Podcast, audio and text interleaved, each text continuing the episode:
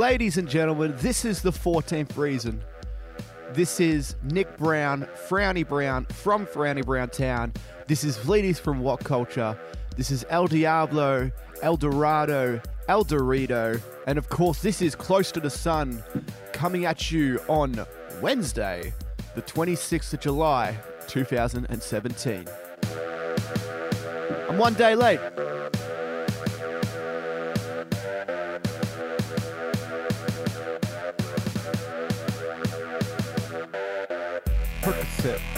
Molly Percocet, Percocet, Molly Percocet. Represent, gotta represent, represent, gotta represent.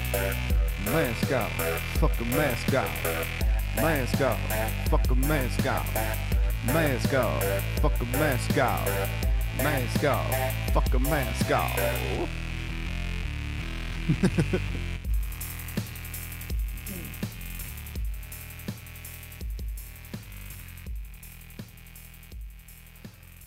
okay. Um, this is a day late than what it should be coming out. I'm reporting to you on Wednesday. I usually put up Tuesdays. I apologize for that. Uh, reason being, I guess, would be just because I got to, you know, I didn't use my time management too well this week. Uh, I had plans of getting somebody on that kind of fell through. And I had about three things that I kind of wanted to talk about. I just want, you know, I want to focus on kind of one major thing. And I thought I'd rather, you know, wait another day and put out a good show than, you know, put out a rush show on Tuesday and then it probably it probably sound rushed. And yeah, I don't want to do that. Um, what I will say before I get into things that starting from tomorrow, I'm going to be doing a uh, a music show every two weeks with a friend of mine, Nathan. Uh, that should be really cool. So tune in for tomorrow. Haven't thought of a title yet, but yeah, it's going to be a different intro on that. You know, I've heard that my my two intros for my two shows are the same, so I've changed that up and put yeah a, a rocky track on, I guess. But yeah, um, so today I want to talk about something to do with kind of music and that, just to tie in with this that kind of announcement. I want to talk about the um, I guess the death of the big festival market that happened, you know, a few years ago. Yeah, this is um, it's crazy to think now in 2017 that five years ago we had so many festivals running on the in the one year. You had the you had the big day out. You had Soundwave, Future Music, Stereosonic, Harvest, Pyramid, Homebake. Like, and they were all gone. Not one of those festivals are still going. And yeah, and then after that, I want to talk about the, uh, I guess, the rise of the New Age Festival. You know, because it's things have changed, and yeah, I think for the better. In you know, looking back, even though I do miss a few of those festivals. But yeah, the, the, I guess the whole reasons why so many of them failed, and especially so many of the big ones, were that the cost of the cost of a, a traveling festival, especially to major cities, especially like massive festivals like the ones I just said, was so much. You know, it, it was something that was just unattainable and was um you know you couldn't do that forever unless you had sold out the show every year. But yeah, I'm going to say this a few times throughout. Australian music fans are very fickle when they uh, when festivals come out. Yeah, um, in 2014, as I said, Pyramid, Harvest, Homebake were all cancelled. Yeah, it's a big thing, and um, like those were like mainstays, really. You know, in my opinion, they were just mainstay festivals. And, I guess the first one I'm going to want to talk about is Big Day Out because Big Day Out kind of died. The first big, big festival to die out you know, like some of the, a lot of it was like writing on the wall kind of stuff. You know, in 2014, their last big day out, they lost $12 million because of the attendance of 2014 show. You know, um, it wasn't helped by the fact that, you know, Blur, the band, uh, you know, pulled out basically the 11th hour, trying to, you know, pulled out for whatever reason and trying to kind of you know, um, help out the fans, they booked, I think it was three acts. They booked Deftones, The Hives, and BDI, which are good acts in that, but Blur was, you know, one of the big selling points. They hadn't traveled to Australia in so long. And I guess that kind of goes back to a lot of it. On, when I look at festivals and that, I look at, I call like, I guess I call it like the CBDV kind of formula. You got to go on the cost of the band, the billing of the band, the demand of the band, and any variables. So when I say that, you know, you don't want to pay a shitload of money for an act that's going to be billed towards the bottom of the bill of your lineup. You know, that's just not how things want to go. You want if you can get a cheap act that can bill you know second line on your massive festival, that's huge. That's fantastic. But that goes on to your billing, you know, and that kind those two tie in. And also the demand is a huge thing because if you look at a band, I'll take one for example now. Um, I'll go Twenty One Pilots just because they played last year at Groovin the Moo. They played this year at their own headliner. If they were be, to be announced for a festival, you know, for, for next year, I think that it would really sh- they wouldn't sell as many tickets as what they want because you know their billing would be there still, their cost would be pretty huge, but the demand is so low. And you know, like any variables, I guess when you when I'm talking about that, I'm talking about guys like you know Tyler the Creator couldn't get let in the country, and you know people, uh, I guess you know people who are known to be difficult to work with, and you wouldn't want to put you know, you don't want to take a risk of somebody pulling out if you if they have a history. And I think Big Day Out kind of lost sight of a lot of those things. Um, I think one of the things Big Day Out did was they catered to old crowds. They catered to you know people over the age of thirty, and you know anyone who goes to a festival will tell you like the. I guess what you should be marketing at is between 18 and, you know, I guess 18 25 is your main market, but 18 to 30 is kind of your big bracket. You'll get 90%, I think, of your attendees, attendance from those, that age group. And if it's an all age festival, then that, that opens it up, of course. But for some reason, they would put these acts on that, you know, people these days and people who are 18 wouldn't really be too interested in. You know, they had an act, they had Soundgarden in 1994 headlined The Big Day Out. 18 years later, in 2012, they headlined again. Yeah, it's just, you look at that and you go, well, like, how are you supposed to develop? How are you supposed to progress when you're still getting acts, you know, 20 years on nearly? you know, this is a festival that at the height of it, at the height of the big day out, it was the biggest festival in the country. It was the must go to festival. It, and a lot of it, sometimes, it nearly got to a stage where a lot of festivals now get to that it didn't even matter about the lineup. One of the worst lineups in Big Day Out history is 2010, which is the first one I actually went to, and which had Muse, Rise Against, and bands like that. But the pro, like, it had a pretty average lineup, really, but it was the best selling big day out of all time. That was its peak. Four years later, it ran its last big day out in 2014. It just shows how quickly things could turn over and shows how if you don't keep up with the times, if you don't move them, and you don't try and set new trends, I guess, then you are doomed for failure. Simple. Yeah, and like one thing that Big Day did have, it had an identity. And that's something I will say a few times throughout because I think, yeah, with the new age uh, festivals and that, they have proven that if you have an identity and you have something to go for besides the music, you will have more chance of succeeding. And that sounds weird, like, you know, music festivals should be all about the music and all that. And I agree, it should be. But it isn't. You know, it isn't. Like, you don't want to go there. You don't want to go because I guess if it's all about the music and then the lineup comes out and it's not that good, you won't go. You need alternative reasons.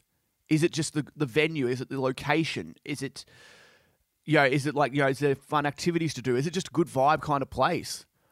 You know, a lot of these festivals didn't weren't like that. I know in Melbourne, when you know when they had to cage you off to fucking get a beer because you'd have to have you'd have to be in these alcohol cages basically. It wasn't a very friendly environment to go to. Yeah, and there was a lot of variables and um and a lot of things that went wrong. You know, um AJ Maddah, a guy that his name might come up a few times today, was uh, bought into bought into the big day out to try and save it, and you know basically died straight away. And yeah, he, he got a bit too big for his boots and kind of tried to tried to overreach, I guess.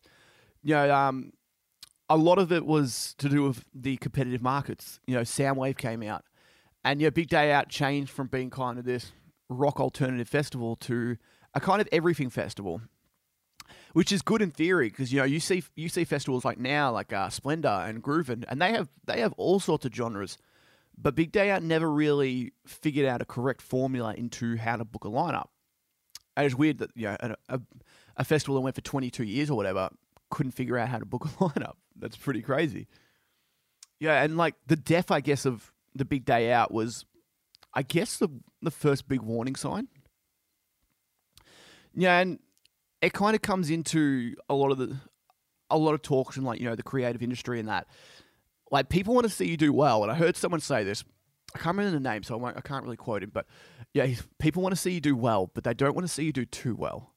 If you rock up in a in a new, I don't know, um, Holden Commodore, nice, you know, 2017 model, they'll be like, "Oh, that's awesome, man! Well done, you deserve that." If you rock up in a, a Ferrari, you know, the, per- the same person's gonna be like, "What the fuck? Like, how to, you know, that's bullshit. How can that guy get that?" You know, people want to see you do succeed, but they don't want to see you do too well. And I think once, as soon as there was an alternative option with these markets and with these festivals, Big Day Out was the first one to kind of drop off, drop off the hill, drop off the cliff. Yeah, it's um, just on a side thing. I just well, before I keep going, just on that, like you know, people want to see you do well, but not too well. I always felt like growing up, you know, they say like you are your most artistic at a young age. You know, when you grow up and you are you know, you got this massive imagination and you've got you've like you know you you you'll get an action figure and you'll just play by yourself and like you know the world is your oyster kind of thing and then somewhere along the line as you get older whether that's in primary school or high school it kind of gets stamped out of you and it's kind of like you're not allowed to have imagination know um it was something that, and you look at it and you go, people who hang on to that sometimes can be the most successful. Like you look at, I think a lot of music artists and a lot of people who have really done a lot in that kind of industry. And I reckon most of them probably hung on to their imagination. If you look at guys like, you know, even guys that used to be terrible, guy like Ed Sheeran, who, if you've heard his, when he sings as a 16 year old, he's awful, but he kept on to that and he kept on to that fire and that dream. And imagination doesn't just mean like you know what the wacky things you can think of, but it means like your imagination of what kind of goals you can set yourself and what kind of aspirations you have, because that gets stamped out of you too. You get to a certain age, and you know the the dream of being a uh, a rock star or an astronaut or a sportsman. Yeah, it just kind of it's like oh, it's not going to come easy. Uh, well, okay, I'm just gonna you know I'm gonna settle with being a plumber, and it's just like okay, well. You know, if you're happy to do that, that's fine. Yeah, and like, but now you look at it and know, uh, toys and action figures and all this that I remember me having, and I know a lot of people I know would have had, have now turned into like iPhones, and they've turned into like these electronics, which you know it doesn't give you that platform to be to use your imagination. Doesn't give you that kind of that chance to play around with you, like yeah, play play around with yourself. I'm to say that.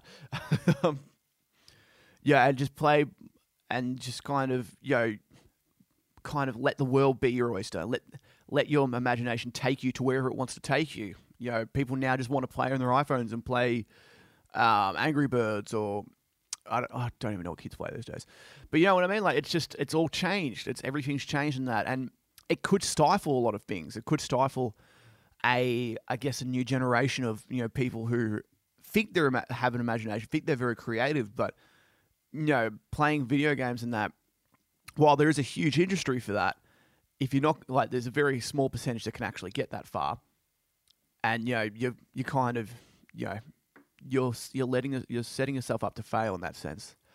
Yeah, back onto the markets, I guess, to the festival markets, because I feel like you know, it does kind of tie in a little bit, and you know, I look at another festival like Future Music. Future Music was a um, was like a little, I had a little bit of a soft spot for Future. And to be honest, I went to two of them. Went to 2012 and the last one, 2015. I really enjoyed 2015. I thought it was fantastic. Had some really good acts. Um, yeah, this was a uh, this was a festival that ended up was a combination of poor ticket sales again because of a fickle Australian market. Yeah, a lot of this has to do with one particular lineup, and I'll get into that a bit later but uh, basically there was one lineup that really hurt the rest, and it really hurt kind of the future of music festivals. Kind of had to change to accompany for that. And you know, you'll notice with all these festivals I talk about, they're all one day festivals. Although a couple try to branch out to two days, but that doesn't work too well. So that's a huge reason why things have kind of t- kind of turns tips up for them you know, uh, future sales weren't right. And same kind of thing with Big Day Out. It was very difficult to take a traveling festival around the country.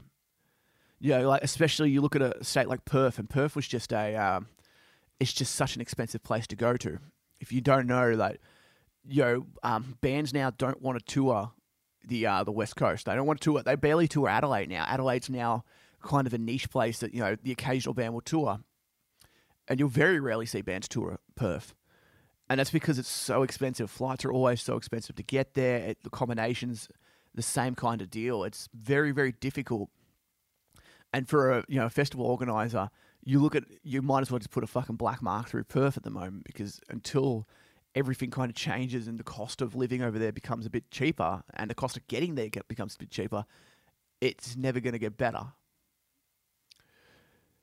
Yeah, um, and then you look at you know, so Future kind of died in the ass that way. Had some good lineups, had some good times, and that. Know, a lot of it was to do with the um the culture there, and it's funny now that like we look back at you know Future, and soon I'll talk about Stereo, but they had this huge drug culture to them, and it was like really looked down on, and it was kind of like you know it's ruining the festivals, and a bunch of juice heads going there, and you know they'll just work their sh- uh, their shirts off and all that jazz. That being said, and like that's all fine and dandy, but yeah, it wasn't like the reason why a lot of that failed was because these juice heads and these like these guys who were on fingers weren't going for any sort of music, and that was really the only reason you would go to these festivals to get either get fucking bait like cooked off your head or for the music or a combination of the both. And you know that happened with Soundwave and that happened with Big Day Out. Like the identity of these festivals kind of got lost. And then you know you look at it now and you look back and it's funny you see all these festivals now and like drugs are just riddled in it. You look at like the Earth Cause and like these kind of bush stuff kind of festivals that have, you know, these this alternative festivals for people. It's kind of like a, a, little bit of a niche that get a lot of people going to them. And you know, apparently it's a lot of fun. Apparently it's a good time. So that's like you know, that's a cool alternative. But you look at that and you go like, it's it's so much worse there. It's so much more common knowledge for that to have drugs there rather than you know future that. Yeah, um, so you know, Future died back after 2015. That was a tough. That was a bit of a tough loss, and yeah, I guess you know another warning sign for the you know the future of these next two kind of markets. Because then you came to the big ones. You know, Stereosonic was the big dance festival, was the big EDM festival, and was you know the most known for the, its drug habits and everything like that. You know, uh, Stereo got bought out. Uh, I can't remember what year, but they got bought out for I think it's 2013. Got bought out for 75 million uh, by I think it was F uh, SFX was the other company that bought them out. Uh, I, I, think it was like a year or two later they filed for bankruptcy and they're five hundred million dollars in debt. It's a lot of money to be in debt, man. And um, yeah, they said they would actually come out and say that that had no part in Stereo being cancelled, which I thought was um questionable. I'll, I'll just say that. Uh, you know, it was.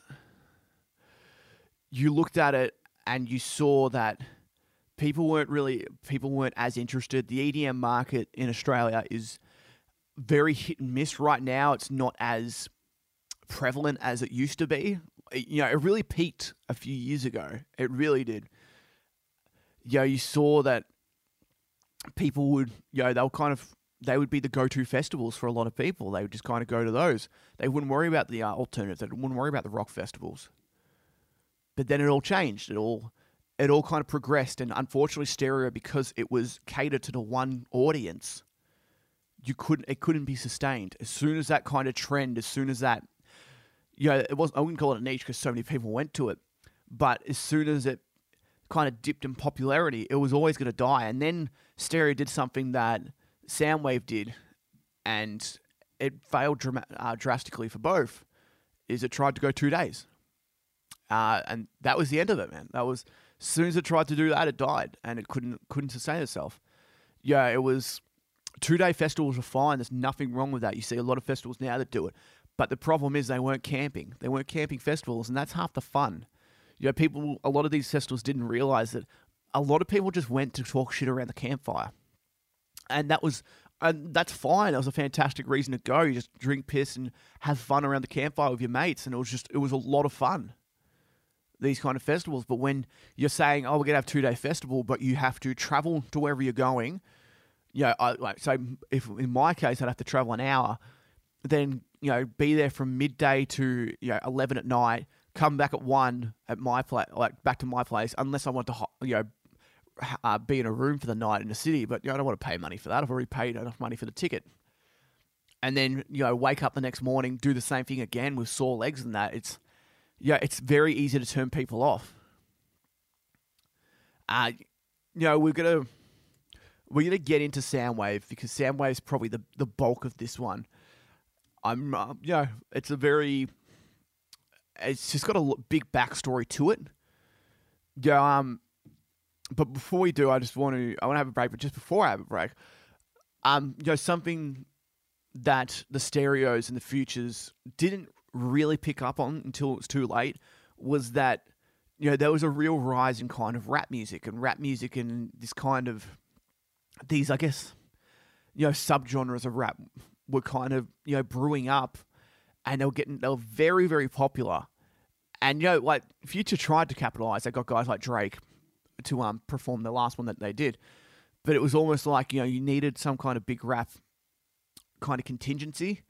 And you look at something like, and I'm going to sound like a big old um, culture vulture here, but I looked at something like Coachella that I went to this year, and it was something that had, you know, rap was probably its most represented in any of their lineups because they know now, like now, like rap is so, like such a mainstay in music, and it's kind of funny because rap still gets looked down on in music. It's still considered a lower form of music.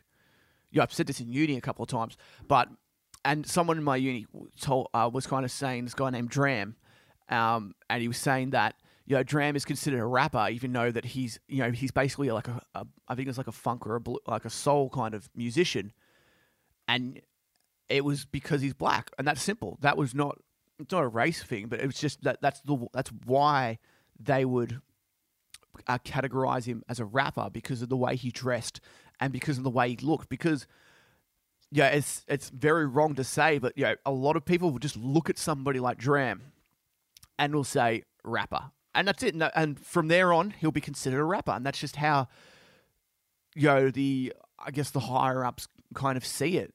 Yeah, and also because you don't want to consider someone named Dram, somebody who dresses like that and looks the way he does, as a soul artist or a funk artist. I can't remember what exact art, um, genre he said he actually was. I think it might have been those two, but because they are a higher class.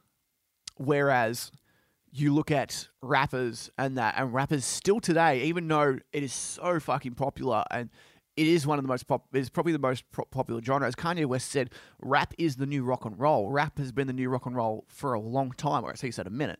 It's been like that for a long time.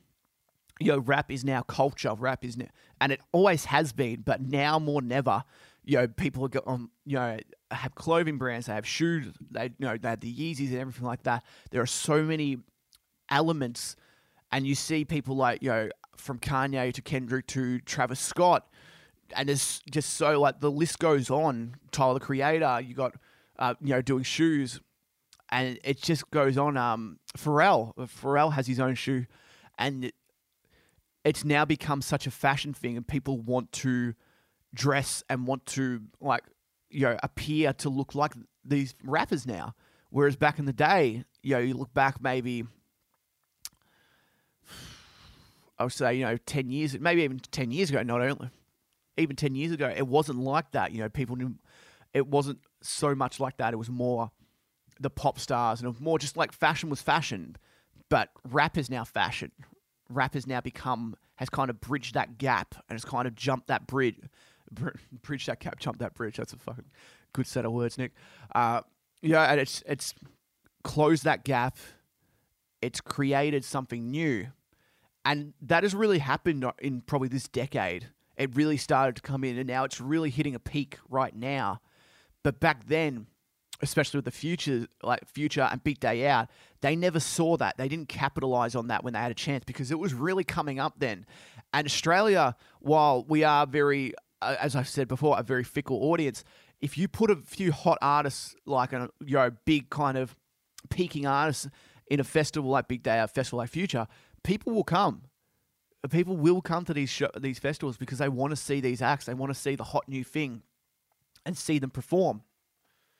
It was a, uh, it was something that a lot of festivals lost, and they had the chance to get to, and you know, when they did get rap acts, a lot of them they got were you know people who were past it and people who weren't as you know popular now. I remember someone asked me recently, and they said, you know, this was probably two, three months ago, and they said, Nick, if you were to put on a festival, who would be, who would be your headliner? Headliners, sorry, if you had a two day festival, they said, and I said I would get the Weeknd for one, and I'd get Migos for another for the other. Not because I necessarily liked those artists, because I knew that there was a huge demand. In the next month, that I'm not kidding, I'm not just making this up. Next month, both of those artists announced their tours and now now they're touring. The Weeknd sold out Rod Laver twice. Migos, I can't remember. I don't know how they're going for t- um the tours, but they're a hot new product, and they would, especially for a festival, they are a reason why people buy tickets. You know, it's not always about you know, it's not always about getting all your favorite artists on a festival bill. It's sometimes it's about you know getting those ones like oh you know actually I wouldn't mind seeing them because you know there's these acts that you will see but you wouldn't pay money for, and I'm guilty of this because you know this how many times have I been to a festival and I'm like, ah, oh, yeah, I'll see them just because they're on the festival. But if they, you know, if they did a solo show, I would not pay to see them. Simple. That's just how it works. It's how the that's how the brain works. Um, but anyway, I kind of went a bit longer. But so I guess that they had the chance, they let it go, and you know now there is such a big market now more than ever for this kind of rap R and B kind of festival that could come up in Australia. There's still nothing like that. You know, Splendour has a huge array of acts. And that's something that's one of the many things that Splendour does right because you can you can suck people in because a lot of the reason I don't know how much a Splendour ticket is to be honest, but a lot of it probably about half the price and half the reason why people want to go is because of the camping aspect and because they want to just have fun with their mates and just talk shit and get fucked up or whatever. And then you see then you see like one rapper that you really like, one rock act that you really like, and because people's taste in music is so varied now, we have the most versatile, um, you know, uh, kind of collection in our iPhones. We um, today more than ever, we have this kind of ability to enjoy all sorts of ty- all types of music, and that's because we've got so much access to it. We got so many videos on Facebook. We got so many, you know, on YouTube. Um, you know, there's just so much to it.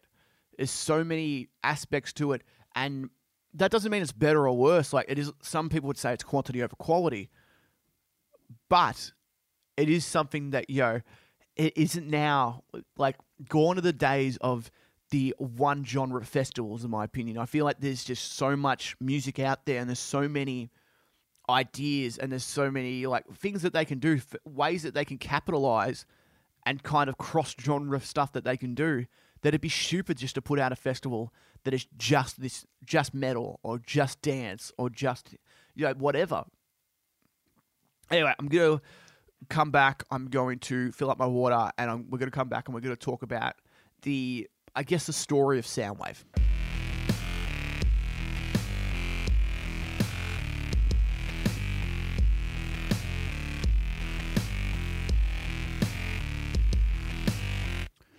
Oh, this is going to be fun. Um, this is a lo- lovely little story. Uh, the only thing you really know is a guy named AJ Maddah is a guy who kind of ran it. Um, it's the only real backstory you need to know before I kind of get into this. Um, you know, Soundwave was a festival that started in Perth, and it was a Perth exclusive festival. It soon started to expand, became, you know, they started bringing in other cities, and then soon it became, you know, all the major states. Became kind of a five state thing. It was huge. It really it's gained a lot of popularity throughout the years. It started getting acts like The Offspring were one of the first big acts, Deftones were one of the first big acts. They started getting uh, like Bloodhound Gang, uh, AFI, uh, Paramore, Nine Inch Nails, yeah, like Panic at the Disco, just a lot of pretty decent sized acts, really. And then 2011 happened. 2011 kind of was the big kind of year for them because they got Iron Maiden. Huge act. Again, again, this was an old act and kind of goes back to a lot of the, the festivals previous, but this was an act that had a huge demand to them. So it sold really well. I remember Melbourne selling out, which is big, which is really, really big. Uh, uh, you know, there was a lot of cool other acts too. Avenged Sevenfold, for My Valentine, Slayer, um, Social Distortion, you know, etc. So this was a really, um, this was a really big time for Soundwave. AJ tried to capitalize that on that. He um he tried to launch like what he, I guess I call a side festival. He called it Soundwave Revolution. Supposed to happen, I think, around October um, of that year of the 2011. Whatever happened to that, first of all, that was one of the first big cracks in the market, and this was the first big cracks in kind of the Soundwave formula. It was a bit more of overreaching. Yeah, he saw that he was doing well. He was being a bit more successful than what he, he had imagined, so he decided to put on a secondary festival and the original lineup came out and it was pretty good. It had it had a, like a lot of older acts again, but it had some newer ones. It had you know Van Halen, had Alice Cooper were kind of the main ones. But he also said that there was two headliners, a second and third headliner that hadn't been announced. So everyone was kind of really excited to see what those who those two acts were going to be. A lot of speculation and everything like that happened. Later on, he announced that those two had pulled out. Oh, one of them pulled out, sorry. And because of that, he axed the festival. He just he said, "No, nah, the festival will not be going ahead." He said that he could have ran it and it was selling, you know, would have sold really well, but he said he didn't want to bring a subpar festival, which was really weird because he would have made money off it if he if it had gone ahead. The rumor saying that one of the headline acts were going to be uh, Rage Against the Machine, which was, you know, always going to be a tough act, you know, because they they're an act that everybody wants but nobody can have kind of thing. And that being said, they would have headlined if they were, if it was going to be them. But and some people were saying bands like Limp Bizkit, Aerosmith were kind of other names that were getting chucked into into the mix. Yo, this hurt a lot. This hurt a lot of fans because people had booked flights. You know, people had booked flights over because this wasn't everywhere in the world. This um, people booked flights to kind of do this, come over, spend the day or the two days, and go home. And a lot of people were tweeting at him, going, "Yo, we've paid all this money, like, and you've all of a sudden cancelled it. Like, how we can't get refunds? Like, what are you going to do about it? AJ did nothing really. He didn't do enough. Yeah, AJ was a, a bit of a character on Twitter as well, and yeah, that hurt a lot of 2012 sales. 2012 was a fantastic lineup, um, but it was hurt by a lot of Soundwave Revolution stuff. A lot of people didn't want to go because they just it was almost like in spite of it. It was just like you know what, this guy's not treating us like you know real people.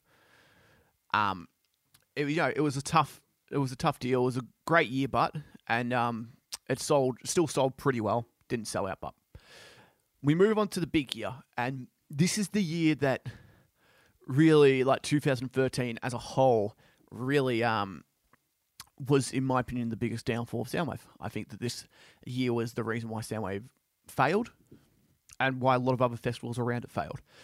The 2013 Soundwave lineup came out and it was massive. And like I'm talking like the biggest rock metal festival lineup that has been ever in Australia by a fucking mile. This was huge. It had it had Metallica, Linkin Park, and Blink One Eighty Two as the three headliners. You know, it had it had like you know the Offspring, it had Paramore, it had uh, Slayer, it had Social Distortion, it had Kyuss, it had Billy Talent, it had it it had everyone. This this year had so many acts. I think a couple of those acts I might said weren't even on that year, but it was such a huge year for Soundwave, and it was so far beyond anything they had done, and unfortunately, it was so far beyond anything that they would later do. This really hurt the market because, as I've said a couple of times already, Australian music fans are very fickle. And because of this, they saw this lineup and thought, holy shit, this is the best thing ever. I've got 10 acts that I want to see. You know, people that you would never th- uh, never think to see at a Soundwave would be coming to this because they saw they saw um, Blink 182, they saw The Offspring, and they saw Paramore on this lineup, and they're like, well, this is you know this is my kind of scene. Like this is really cool. Cypress Hill fucking played. Yeah, that's how good they were going.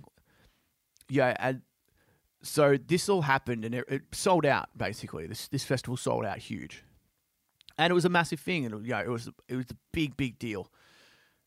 Yo, again, it hurt. It really hurt. Um, AJ, he made fourteen million dollar profit. He turned over fourteen million dollars for that festival.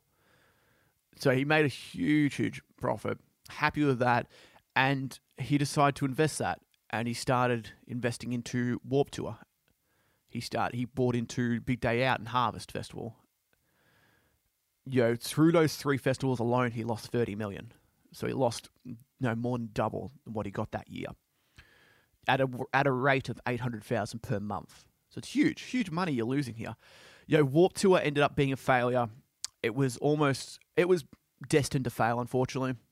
You know, the whole idea of Warped Tour is that you go to these weird locations and these are really small events, and but AJ being AJ kind of decided, oh, well, we're just to put it in the city. Yeah, they had a couple of rural ones. They had one in Canberra, but apparently that only sold about 4,000 tickets, which is minuscule, supposed to be about 10,000 capacity. You know, um, the lineup wasn't too crash hot, unfortunately. Um, it had repeats from that Soundwave. It had the Offspring who played that Soundwave that year. Um, it was, know, it, it was destined to fail, unfortunately. This is not a, a traveling festival like Warped Tour was just never going to succeed in the climate right now, and especially with the lineup that came out, it was never going to be good. Like because people were expecting something on the scale of 2013 Soundwave when Warp came out. So when they come out and when it comes out, and you know, the headline act is you know the in the third line of Soundwave 13's lineup, you go, well, you know, it's not that interesting to go to, is it? Yeah, um, people went to it. It was good. I went to it. It was a lot of fun but it was never going to last. You knew that. As soon as you got there, you knew just the setup and everything about it. It just didn't have that vibe of, you know, this is going to be around for a long time. And that was the only year it happened. That that failed. Big Day Out, he he jumped in on that and yeah, that lasted for one more big day out and that died. That died. He brought back Harvest Festival. That died. You know, AJ was unfortunately was very, very keen on signing older acts. As I said before, he was he was somebody who enjoyed um, acts, and you know some can get away with it. You know, you get Metallica, you get Blink One Eighty Two, you get Linkin Park. They're going to sell tickets, even though they're older acts. But if you get an act like, I'll say, um, you get an act like The Offspring, or you get an act like Soundgarden, unfortunately, these acts aren't going to turn over as many tickets because one, a band like The Offspring isn't that popular, and a band like Soundgarden, their their natural, their standard age of being a fan would be well over 30 now. So it doesn't help. That didn't help the cause. This really, this lineup, this 2013 Soundwave, didn't just hurt Soundwave itself. It hurt every other market there was. Big Day Out. It's no coincidence to me that Big Day Out died the next year, because it all came out. You know, 2013 didn't sell well for Big Day Out. It wasn't. A, it wasn't a great lineup. I thought 2014's lineup was actually quite good. I really enjoyed that year. But it was you knew and you were there, and it was just something like you could rock up to a stage five minutes before the band came on and go straight to the front row, and it was just you couldn't get that at Soundwave because Soundwave was such a big, big deal now.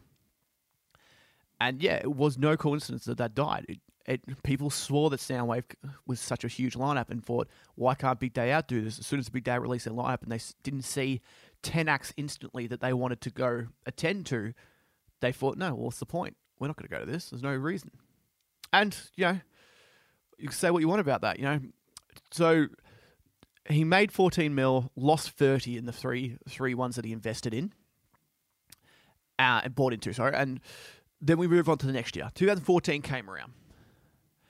And um, it didn't sell well. It did like it didn't sell as well as what it wanted they wanted it to.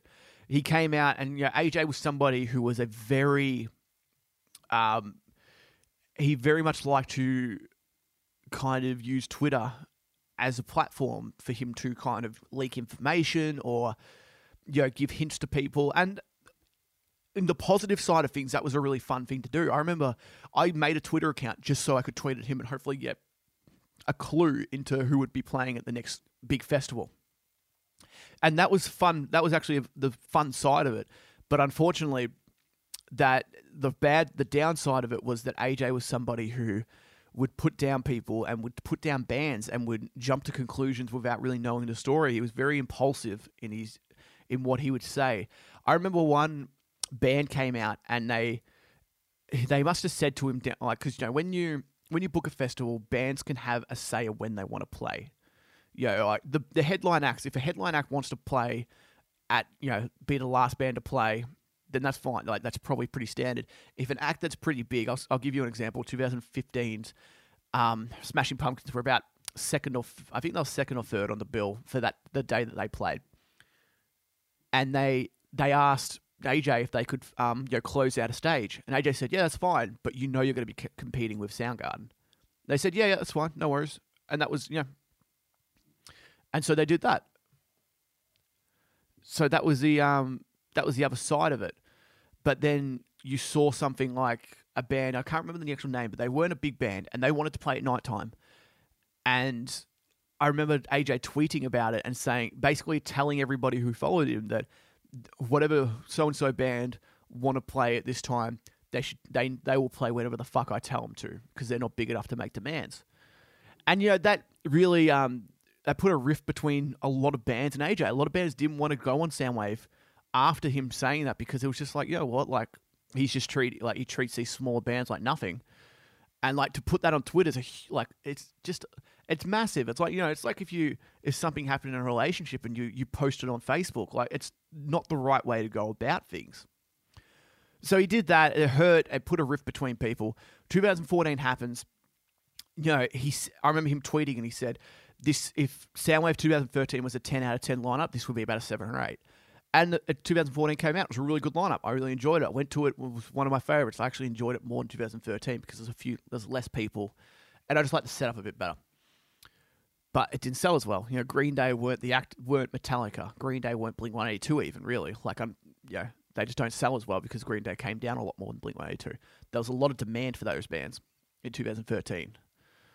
So that year happens, and then something, and then you know another festival comes in, and it hurts. It it puts a real big dent in the Soundwave, and that's Unify.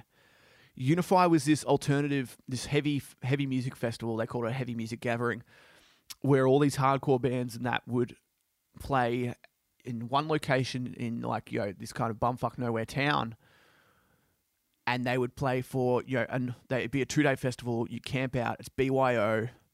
It was this really really cool festival, and it took a lot of bands from Soundwave. It took a lot of bands because that debuted early 2015. Soundwave in 2015 was about three weeks after, and if you when that kind of came out, and when the lineup came for Soundwave, you realized that there weren't many heavy, like hardcore acts because that was Unify took them all. You had the occasional one. You had, I think it was like Crossfaith. You had Confession, and I think that might have been it. I'm just trying to remember. Might have had how many? I can't remember. But there was just this. It created another rift between it, and it took a bit. Unify definitely took a lot of um, Soundwave's market, and because 2014 for anyone who went would remember that there was a double stage dedicated to hardcore bands, and it was just you know it would be one would play one stage would play a hardcore band, the other one just go back and forth, back and forth all day, and there'd be a lot of people who just stay there the whole day because why not? Why wouldn't you? Like if you're enjoying that kind of music, that's that was your heaven for the day, really. 2015 comes out and there's just nothing there. The other thing that AJ does is that it, he turns it into a two day festival, much like Stereosonic did. And Stereo got the idea from Soundwave, which is funny because he mustn't have told them that it was a real massive failure. This really hurt because you know people would look at it and again you looked at the lineup and you saw that there was a lot of older acts on there. There was acts like Soundgarden, Smashing Pumpkins, Marilyn Manson. You know, Slipknot were now be becoming an older act. It what Faith No More played, and these bands that were all of a sudden you know, were once like you know the absolute best bands to get on a festival weren't weren't that anymore. You know, you split them across over two days as well. Like you could, it wasn't camping. It was again, it was the same thing I said before. You go home, you come back the next day. That made it very difficult for a lot of people. Tickets were another thing. Like a lot of people didn't like spending a shitload of money for uh, for festivals, and that's understandable. If the lineup's not for you, why would you fork out two hundred dollars for two days? Yeah, they had one day festival tickets and they're like $150 and I'm pretty sure two day tic- a two day ticket was like 200 and like you know I understand the, the logic there. There's a, a definite logic there but you know people didn't want to do that. People yeah and for most people you saw like Soundgarden and you saw Smashing Pumpkins and that their audience is older. People don't want to go to a festival. People don't want to spend two days just to see three ba- three bands you know, they can't handle it. You know, this is peak season. This is summertime. This is it's very fucking hot, and you expect a band, you know, these guys that you know have kids and have families and that, and they you think that they're going to come out and spend two days in the hot sun just to see a couple of nostalgia acts? Like, no, it's not worth it to them. And then another thing that really hurt them was that they started giving these um, like headlining bands sideshows killed the market. It really, this really hurt ticket sales because when an act like Soundgarden and an act like Smashing Pumpkins are playing a sideshow, then you go every all those fans go, well, why the fuck would I go to the festival when I can just buy a ticket to that, those shows by by themselves?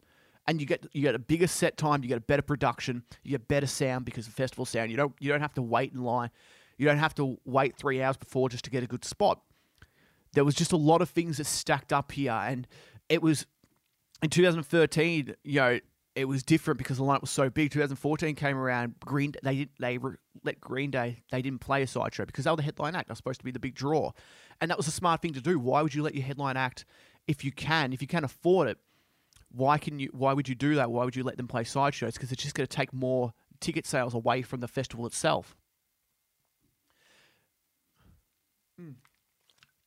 Yeah, so it just there was just things stacking on top of each other. Also, something I did forget in 2014, they announced that Perth would not be coming back. Perth died in 2014. Soundwave, too expensive, not enough ticket sales, and you know that was it. It was just that died. You know, Soundwave used to be this festival that bands would like. They'd be, you know, it would be put up in lights. It was up there with the best festivals in the world according to bands because you would come to Australia and over you know a two two week period, two and a half week period, you would play five festivals, and then if you wanted to play sideshows, you could play sideshows. Especially for these smaller bands, you could do that. And it was a holiday because like, the weather was beautiful, and you go there, you go surfing. Like there was, you know, a lot of time between festivals that you didn't have to like. It wasn't a massive rush. Once it, once 2014 finished, that was the last year of that because they got rid of Perth, and all of a sudden they became they brought it into a two day festival in 2015 it they booked in and they said Brisbane and Sydney are going to be together and Adelaide Melbourne are going to be together. It happened over two weekends, and it was a simple fact of, you know, one day. So day one's lineup would play Sydney, and on the same day, day two's lineup would play on Brisbane, and then they'd swap, and then they'd travel over and you'd swap. You get and then five days, you get five days of doing whatever, and then you do the same thing. It wasn't as appealing to bands anymore because you didn't have that thing of going around to every city and going, okay, like, you know, we're going to have, we're going to see the sights, we're going to go to the zoos and, you know, whatever the fuck tourists do. They didn't have that because it was just like, you know, one day you play there, next you get straight onto a plane, off to the next place, play there. Then you have five days to do whatever you want. You may, but you might have three sideshows put into that. So you kind of, it, you're not being, you're not going where you want to go in that sense. So it just, there was so many things that stacked up onto each other and it was you know you can look back and now you know hindsight's a beautiful thing. Because I you know I look back on it now and there's just so many things that you see and you go that hurt that hurt that hurt that hurt. And it wasn't it wasn't until the lineup for 2016 came up that it re- you really realized that it was all over. It was de- it wasn't going to happen. Yeah I remember I couldn't even go to 16, 2016's lineup because I was going to be in Europe at the time. I remember the lineup coming out and you know every lineup for Soundwave would have like 70 to 80 acts usually. Huge, man. For a one day festival, that's massive. Over like, you know, some years would have like 14 stages or some shit. Like, it's like mind blowing how much that would be. Like, so 2016 comes out, it's about 30 acts. Again, like off the bat, people are just not even going to look at the lineup because they're so used to seeing so many acts and their expectation is still on the level of 2013's lineup you know, because of that lineup, I Big Day Out dies. You know, this is a this was a um, lineup which just wasn't that great. It wasn't up to it. As soon as that lineup came out, I remember somebody commenting saying this will not go ahead, and I remember laughing. I was just like, "Oh, come on, mate! Like, I know you don't like the lineup, but you don't don't get too much." And then a few months later, it got cancelled, and then Soundwave died. There was um, there's so many things that kind of came up um you came up afterwards about why it got why it cancelled, and there's so many things. You know, one of them was poor ticket sales. It really it did not sell well at all. Um, a lot of it was to do with. Um, I remember towards the end, just like about a few days before it kind of got cancelled, a couple of the venues came out and said, "You haven't like we haven't even been booked for those days." Like imagine that. Imagine having a festival, and you've you've got it, and you've released this poster, and you've gone, "Oh, we're going to be at the Melbourne Showgrounds or Flemington." I can't remember which one that would have been, and then the the line, and then the um the venue going, well, we actually haven't been booked for that, so I don't know what the hell you guys are talking about. Yeah, he owed about fifteen million dollars to acts from the previous year, from 2015, and like this range, this range from like you know, on the top end of it, Soundgarden was owed 2.1 million dollars. because you know one of the one thing and on that one of the things that AJ would always say is like, yo, I wouldn't get, I'm not going to get Soundgarden because they cost a million dollars a show. I remember him saying that before that lineup came out, and then Soundgarden were on it. Again, you know, this is he backtracks. He was very, you know, he kind of um, he didn't know when to keep his mouth shut online because he you know became it became obvious that this guy just didn't know what he was doing as much as what we all thought he did. You he uh and like from one scale two point one million Soundgarden, you looked on the other side of it and it was know, um, a band, Melbourne band, Nail, Nail Blunskaras, was only owed 5.7k, but 5.7 thousand dollars is a lot more to them than 2.1 is million is to Soundgarden because this is an up and coming band. That's a huge, that's a lot of money, and for them not to be paid for that is huge. I remember Monuments, a band, another band, launched an SOS campaign, like a crowd a crowd fund because of all the losses that they got. They were owed about twenty thousand dollars, and they basically came out and said, "Well, unfortunately, you know, this we're not the biggest band in the world. We can't do like we can't go ahead doing this because of that." you know, we can't go ahead and we can't just like, you know, shake it off and be like, oh, it's just $20,000. That means something to us. We are a traveling touring band. We don't make a hell of a lot of money. So they had to put out a fucking crowdfunding because of the, the funds and the money that AJ had not paid them. Yeah, and then it all became like a really, um, it came like a, you know, a, a bit of a blame game, really. Your AJ started blaming the ticketing company and started saying that, you know, it was a ticketing, it was a ticketing company's fault. Um, you know, when somebody would say, "Is the festival cancelled?" They'd be like, "Ask." I can't remember what ticketing company. I think it was like Ticketek or something like that. But ask the ticketing company, and they'll, they'll tell you. And it'd be like, "Well, no, we get we get instruction from you." That's what they'd say. And like, it was just like AJ was just trying to, I guess, put the blame on everyone else. And like, it was unfortunate because he comes out after and he would always say like, "Yeah, I just couldn't handle the people, and like it was just so much scrutiny." And I will keep coming back to it. 2013 killed the festival. There was no way after that that that festival was going to be sustained because of why, because of the reason of that that was never going to be topped. That was just this pinnacle year. That was the absolute best possible lineup you could ever get in Australia for that kind of genre. And after that, everyone wanted the same thing. Every year they wanted to line up that big. Like Soundwave was never going to be as big as Download. Soundwave again was a one day festival for the most part until the last year it actually happened. And because of that, it already limits itself because a lot of people don't really have that much appeal to a one day festival. It's not much fun. And like again, uh, there's so many other things like location. Something that you know uh, the new age festivals have done so well is that they go out into these rural places and they go out to like they go away from the big cities because everybody knows they can go to the big cities like there's no fun in going into Melbourne to see a festival because it's just like, well, you're in the city. It doesn't, it doesn't matter. Yeah, that's why you look at a festival like Groovin the Moo, who goes out in Bendigo. It's perfect because you can go out, you can drive out, stay there the weekend, go to the festival, and just have a great time. You know, they've had these Splendour on the Grass being a one time thing over at Byron is such a fantastic idea because it's in this kind of hipster touristy town. And for that one weekend, it just gets taken over and it's a fantastic thing. It's just happened this weekend, and all the pictures look like the best time ever. I'm probably going to go next year because I haven't been to one yet.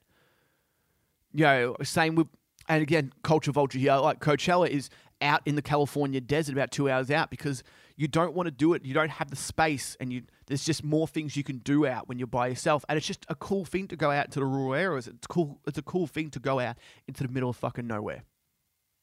Yeah, it's that was just so at Unify, same thing, bumfuck nowhere, and it has the camping element to it. The camping element meant so much to the market, and AJ never got that. AJ never realized that you know a lot of this is to do with what you know what is surrounding the music. Again, Soundwave had no identity. If the lineup wasn't good enough, people would not go. Simple.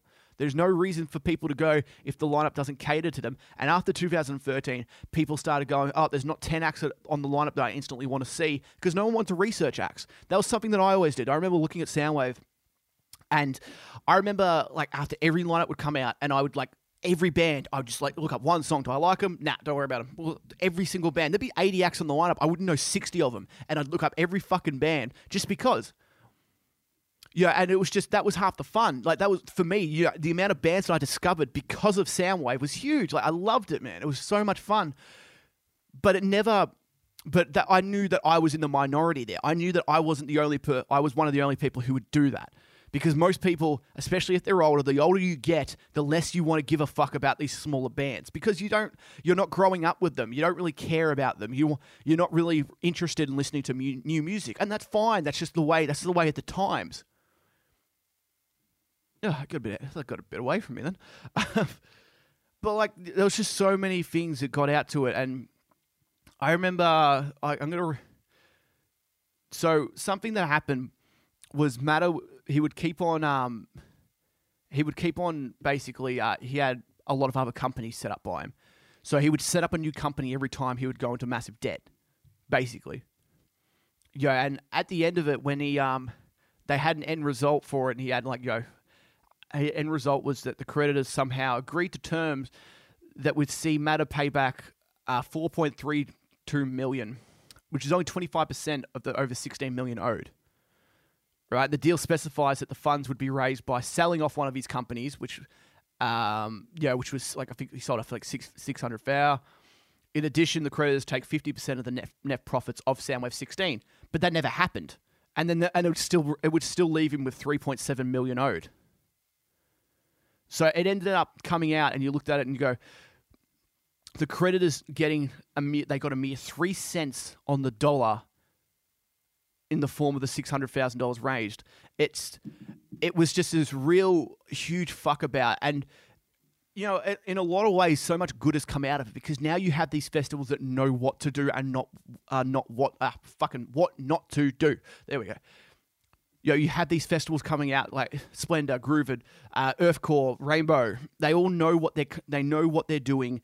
They know not what to do. Listen out. They, Listen out's a really good festival because it's really small. It's in a nice a nice area, especially in Melbourne. In, it's in St Kilda. It's a really nice place to go to. Good time of the year to do it.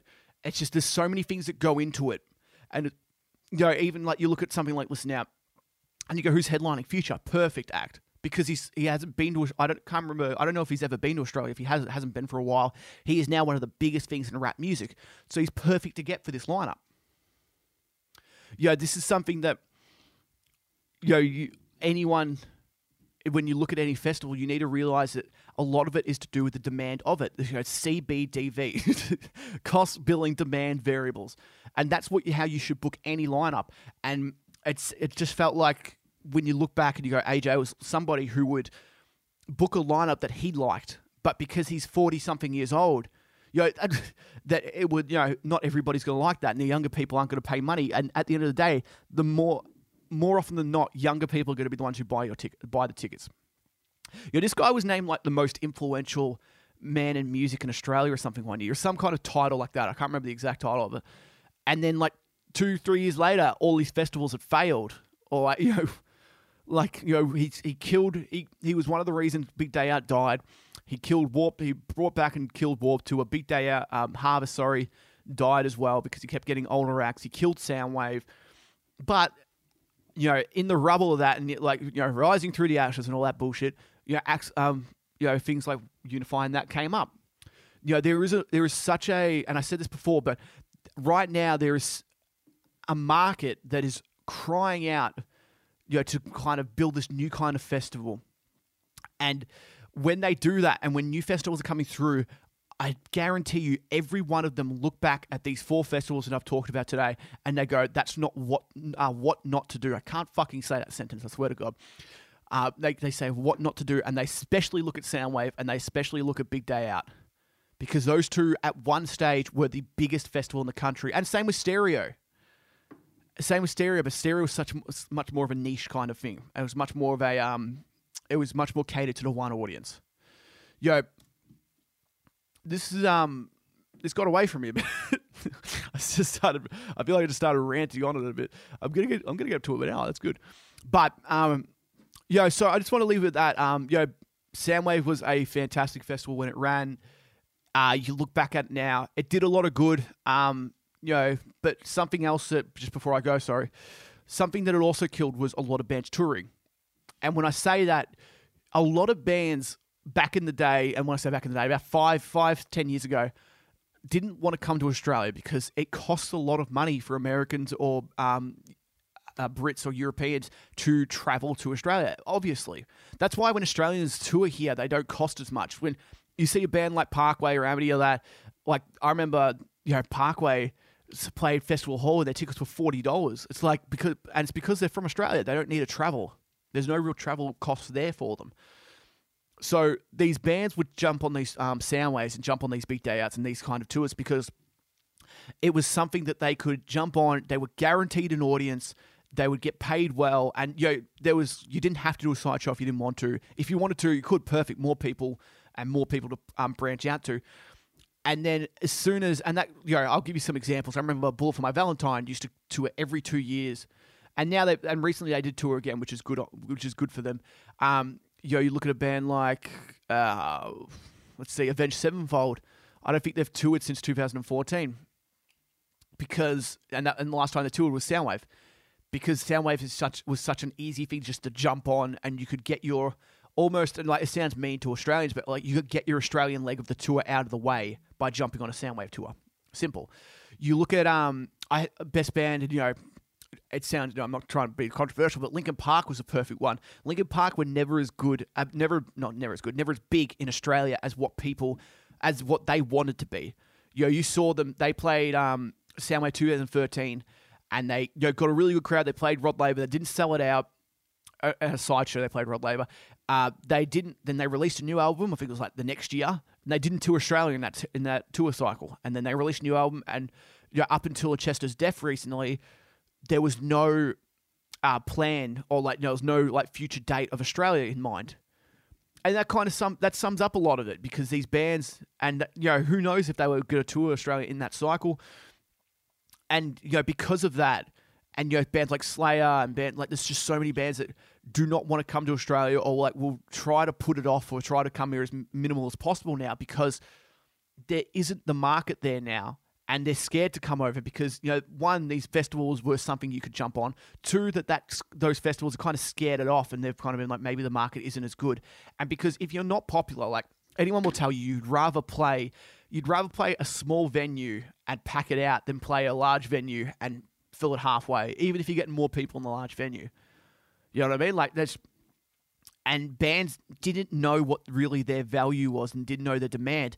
And you know that's what promoters are for, but you know it scared a lot of them off, and it still has. People, a lot of acts do not want to come to Australia because they don't know what they're going to get, and they don't. And it just costs so much. And the fact is, if you come down here and you fail, you are in debt. You are you're going to lose a lot of money. And that's not just the band, that's the touring company, that's the ticketing company, it's promoters, everything. They're not like it's got to reflect badly on everyone. So it's not just the band, but everyone doesn't want to take you don't want to take a chance on a band that you don't know how they're gonna go. Whew. Goodness me. Ladies and gentlemen, this has been Close to the Sun. I am Nick Brown for Annie Brown from For Annie Brown. I am the 14th reason. I am El Dorado, El Dorito, El Diablo, something in that order. We are coming at you tomorrow with the first ever show of a music variety. We are coming at you every Tuesday or Wednesday with Close to the Sun. The uh, Total 90 Premier League podcast is on every second Friday. Enjoy yourselves, boys.